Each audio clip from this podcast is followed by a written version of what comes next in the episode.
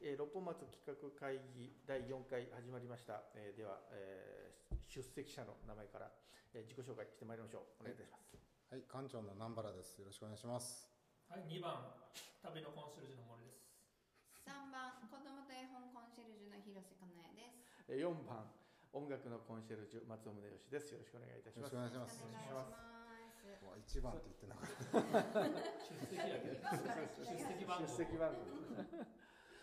まあそういうことでなんかフェスとかね、えーバンドやろうぜみたいな話とか、えーいうような話をえー前回まで進めてきましたけどもさあフェスと、フェスとは何ぞや的なところでなんか我々にできそうなこと、あるいはどういう人を呼び込めそうなあーかとか、コンシェルジュはコンシェルジュなりにどんなえーイベントを立てられそうかとかいうような話がねなんかこうあったらぜひこう活発な意見交換ができればと思いますが、全く何の、何もこう条件なかったら、うんあのバーニングマンとかね。あーアメリカの、あれが自由な、た。うんバーニングマンって何俺知らないあの砂漠でアメリカの。あ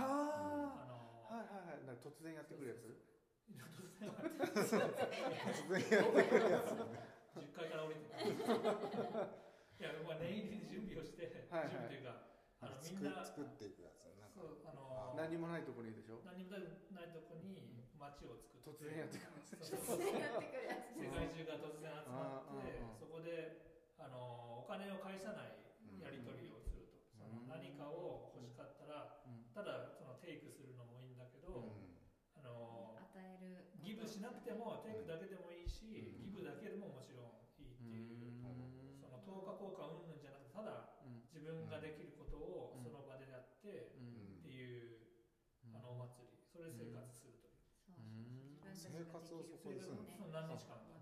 このとのほう何日間かね持ち寄って。で最後にそのバーニングマンってあのうん人形でっかい巨大な人形を燃やすそうれでんお開きうんで博多一本締めとか閉じま入るんですね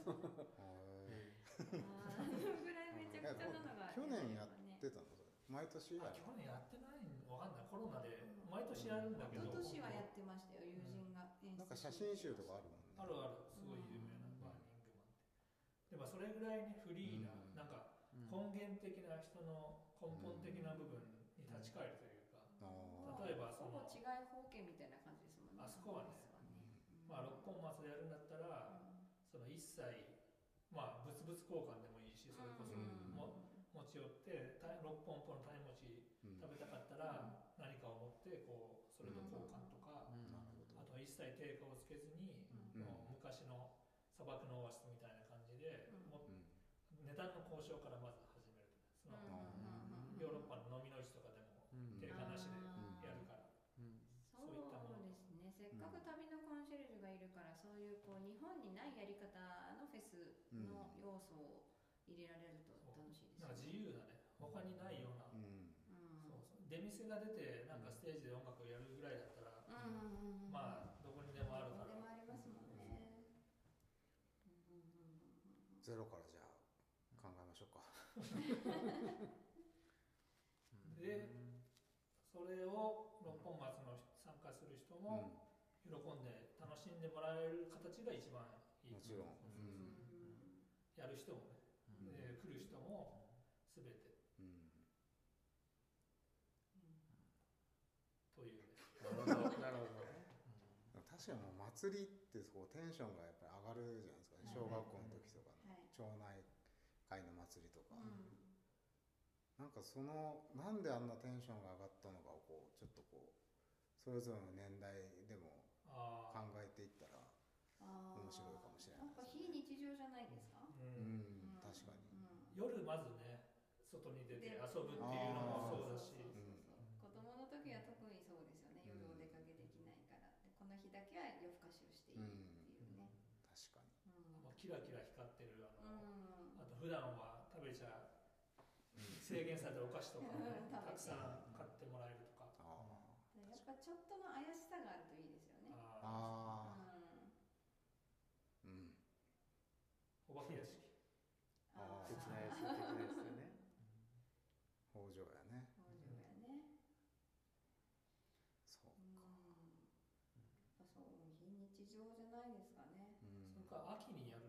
うまくいけば、うまくいけば、本当にやれるのであれうん、ば、あ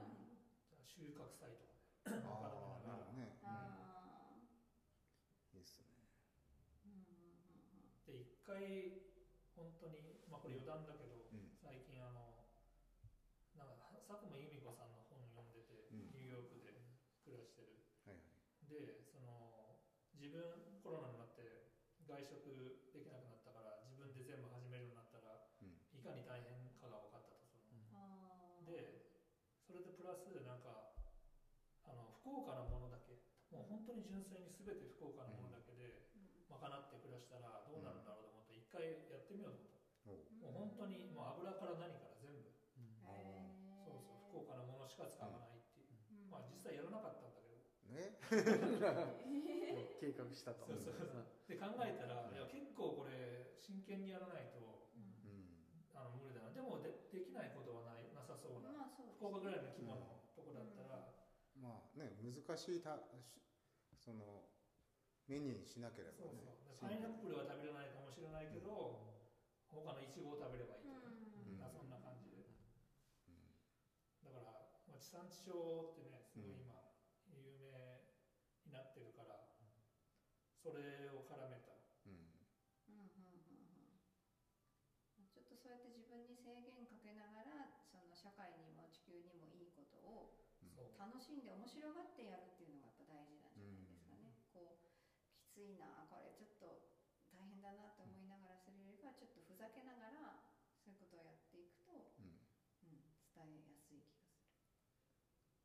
ちょっとやってみてよ。る、うん、何六本松あのあこそとだけれで六本松だけな六あん本松のまこりとこだけでうしここで取れるものせめて福岡市にしてみたいな福岡市だったらまだねお米ももしかしたら、いやうんありますよ、手に入るしううん、ん野菜もうんあとその調味料に塩とかあああ塩ー塩海があるから作ってんじゃないかな糸島かなんかでだってまあ福岡市じゃないのあそう かあそう糸島市かいしましてですや自分で作るか大抵そうねあうんそのぐらいの海水気合でやってほしい。そういったらうんそう、ね、海に潜れば何でもあるかうんらうんまあまあそれはいい としていやそういうアイデアをねいろいろ出してうんうんなんか今テ一ーマ回をねなんかその六本松の人を呼うんで、んまあこんなこと考えてますってそう言っねて、向こうの後やりたいこととかうもん合わせてすり合わせていく機会があればねうんぐっと前に進む気がするけど。そうねそろそろゲストを呼んでそうですねねいろいろ話してもらいましょうかうんうんうんここの建物以外のところでどういう動きがあるのかとかどう考えてらっしゃるのかとか、ねそれこそ本当になんかこうフェスとかお祭りとか考えてる方もいらっしゃるかもしれないんで、ね、それならちょっと合流させてもらってとか、そうですねいう考え方もあるでしょうしね。確かじゃあ9月ぐらいをにめうんどに、あの目標にうんやると。うんで1ヶ月前から告知開始だから。あ8月、7月、8月 には。そうそういうのだけ厳しいここなあなあにするともう流れちゃう から。そうどこからゲストを攻めましょうか。うんゲストうんそれもなんか福岡縛りにするんだったら、うんまああの人かなとかこう結構限られては来ると思うんでうんどこまで絞りましそょううかだね。それはあの来た時に来た時にゲストが、あゲストゲでスすトあの六本松の人が。ああそうそうそう。そうね、うんまあ、でもゼロからなんでそのもう音楽にこだわる必要もないししないない。うん何でも。食べ物もこだわる必要ないしううんうんんということでじゃあそういう一回六本松の人呼びましょうという。そうですねそうですね。こっちのねイベントもうんうんスタイルのイベント。そうですね。まあ、ぼちぼち始まっうて、ん。うんですですです。でもさ最終的にねあのこちらの蔦屋で出てもらったあのイベントに出てもらった方たちとかにも何か何らかの形でこうはい参加していただいたりとかうんいうようなことも考えたりとかですねいいですねうん松尾さんね、いろいろうんあの声かけられるから、そうですねあの地元のバンドのイイベントばっかり声かけてまあ自分と自分そういうのであれば うんあの割とあの声はかけやすいかなとは思いますよね。そうですね本当ねここでイベントやってインストアやって出世した人いっぱいいますよね。そうですねレコード大賞新人賞のリンネ君とか。あーでしたねびっくりしましたようんうんうんね。とかね。相川誠さんとかあねゆかあゆかまこさん、 どう何もサポートしてないウルトラスーパースターがここに来たって感じですけどね。来てくれてありがとうござ いあまりすがとうございますね。 そうですね。確かにもう今福岡在住でとか福岡で若い子でみたいなうん。もうすごい多いですもんね多いですよね。それは本当もうミュージシャンに限らず、それこそね、絵を描く人だったりとか、うんグラフィックアーティストだったりとか、そういう本書いてる人もそうだし、うねんいろいろいらっしゃると思うんで、その、ツタヤ書店という、なんかそう、ちょっと、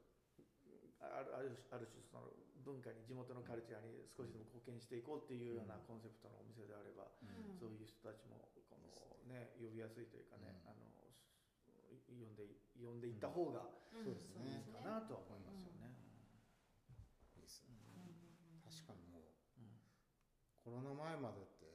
月に4 5 0本イベントやってましたもんね四五十分毎日一日何本やるんですか。でも累計結構そうなってましたそっよか。土日にだって1日3本とかそうですよね。だって音楽イベントやってる横でアートスペースでちょっとあのこっちでトークイベントやってるんで音静かにみたいな。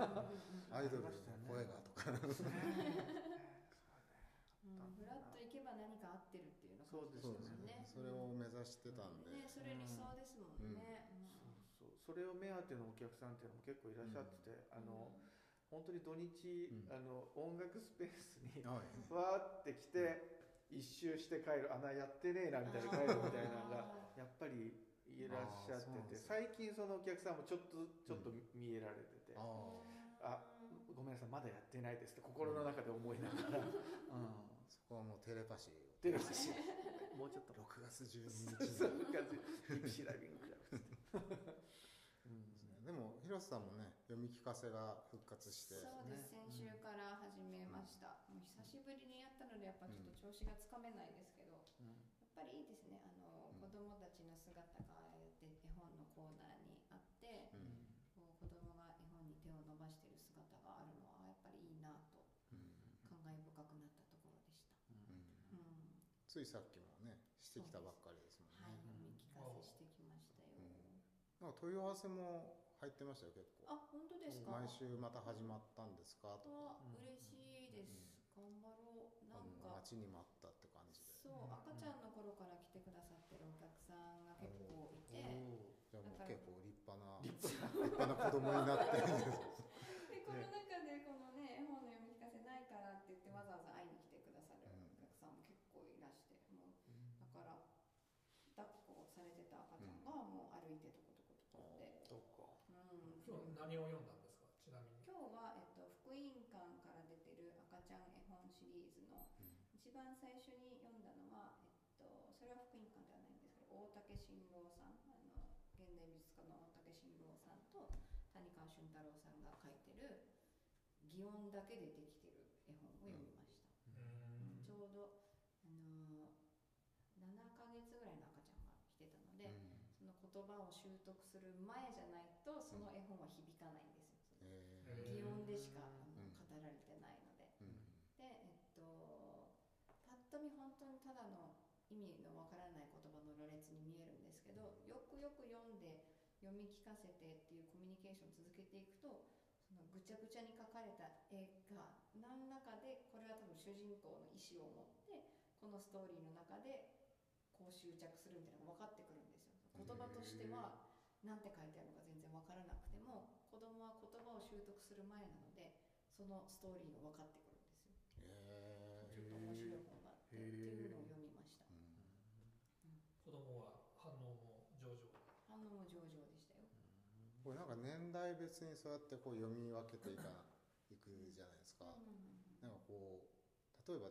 小学生中学生ももっと言ったらこうおじいちゃんおばあちゃんとかはいなんはいかそういう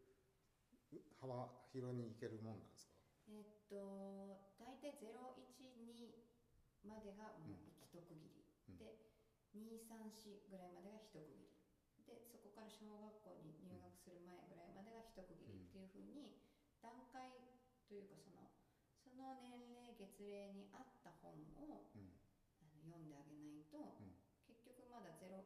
歳の頃はストーリーなんてわからないじゃないですか、でなかなか読んでも聞かないので、ずっと同じ言葉の繰り返しとか、うんあとはリズムがついてるもの、それと絵がはっきりわかるものその形とか色とかですね、でそういうふうにこの発達の段階に合わせて絵本をちゃんと読むみたいな習慣をつけないと、んやっぱり絵本には興味を持ってくれないですね。あーじゃあ大人になってう絵本読みたいなっていんう人も多分結構いるとは思うんですけど、まあどっから手をつけていったらいいんですか、まあお大人になって自分が読みたいってことですか、そしてそれはもうあのどの段階の本でも大丈夫でうす、んうんこう逆にあれですねその読み聞かせのレッスンとかもね開いたら子供あー親に対してあーこういうふうに読めばこの年齢の子たちにはこういうう本の選び方とか、うんん、うん、そういうのもその聞かせるだけじゃなくて、そうそう今やってるその絵本の寺子屋っていうのはまあ最初の20分ぐらいわらべ歌をやってあと20分か25分ぐらい絵本を読んうんで,、であとはそのお母様方の質問とか絵本をどうやって選んだらいいですかとか今いくつなんですけどこの子に合う絵本はありますかっていうのにお答えしてる時間を持ってます。あれやねそのオンラインのイベントで、うんあの六本松蔦屋大学おうんーを、まあ、松尾さんだったら作曲講座、ああうわいいですね。で広瀬さんだったら、うその、まあ、親御さんにうんうん教える、あの読み聞かせのやり方とか、選び方とか、うんうんまあ、俺だったらあ僕だったらスープスー プまあ、美味しいスープを作りたい食のコンシェルジュ兼任でああいいかもしれないですね。まあ、世界一周のね、うんノウハウとかのそういうのでやればコンテンツ作れば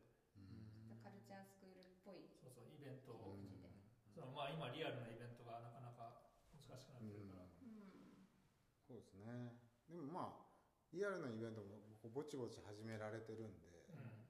両立させていけたらうん、そうですね。イベントの会場のやつを流せばいいのかなあー配信のね仕組みとかがあるとねいいですね。確かにこの、うんななんかズームでやるやつうんオンラインイベントはいこうなんかみんなこううちのメンバー弱すぎて あーそ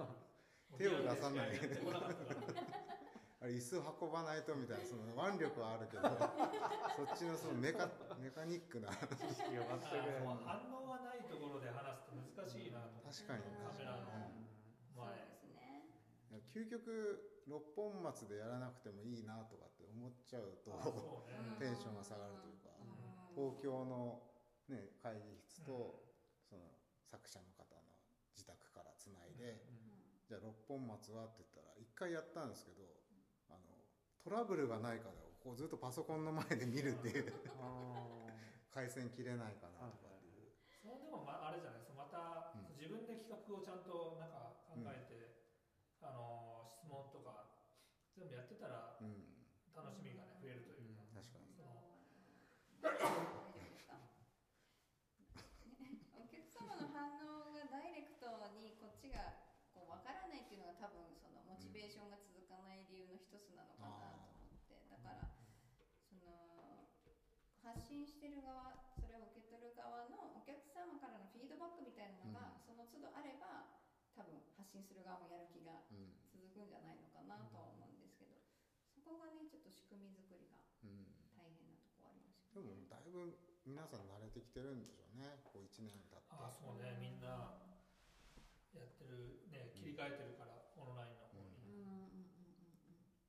うんうん松尾さんねよくラジオとか出てるからはい。うんももうお手のもんでしょういや全然いやこの間初めてズームうんズームであの遠隔で話しました。おこのー間やっと初めて。なんか向こうだから東京の人とちょっとあのお話はいあのしてインタビューしていただいてうんあのブブカの5月30日発売まだあ るんですよ。 にあの私のインタビューが載りえまー、すそのれではどういう内容なんですいやか、あ部下のインタビューって。アイドルクリエイターファイルっていうコーうんナーがあってあのアイドルの曲作ってる人にインタビューっていうのでえそうそう難しいでイねンタビュー受けあの受けますっつってあ のズームでやりますっつって「いやズームやったことないんですけど」みたいな感じーで、ようやく初めてズームというのをはいそのアプリで入れて、なんかもう分かんないけどとりあえずこれスイッチ押せばいいかみたいな感じでやりましたけど、それ以上のことは分からないです用意しとかないとなうん僕もいつクレアトラベラーとかから取材が来るか分かんないうんから確かに。俺も準備しとかないと、月刊館長とかね。 そくうねるくるそうなんですよねすだかごら、いですね、部下うにんインタビューが載るコンシェルジュがいろいろお僕伝えして文る。化ってまだ雑誌として出てるんです雑誌としてて出てますよ紙の媒体でっていうこと紙の媒体で出ます出ますえうち取り扱いないんじゃないですか。いやなんかいやそれ調べたらね多分ね一冊なんかで先月入ってたんでーどこにあるそんれでもだろう仕入れないと松尾さんが出て くるじゃあぜひあの10冊ぐらい調べてあじゃあ次回そのブブカの読み合わせしましょうか。読みます音音読。読いやむちゃくちゃ恥ずかしいんですけど、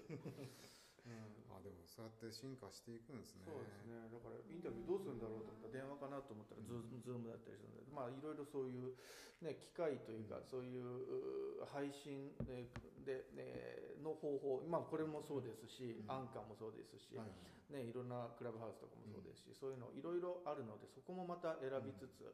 どういう配信のやり方があるのかとかもちょっと次回とかでもねちょっと勉強できたらと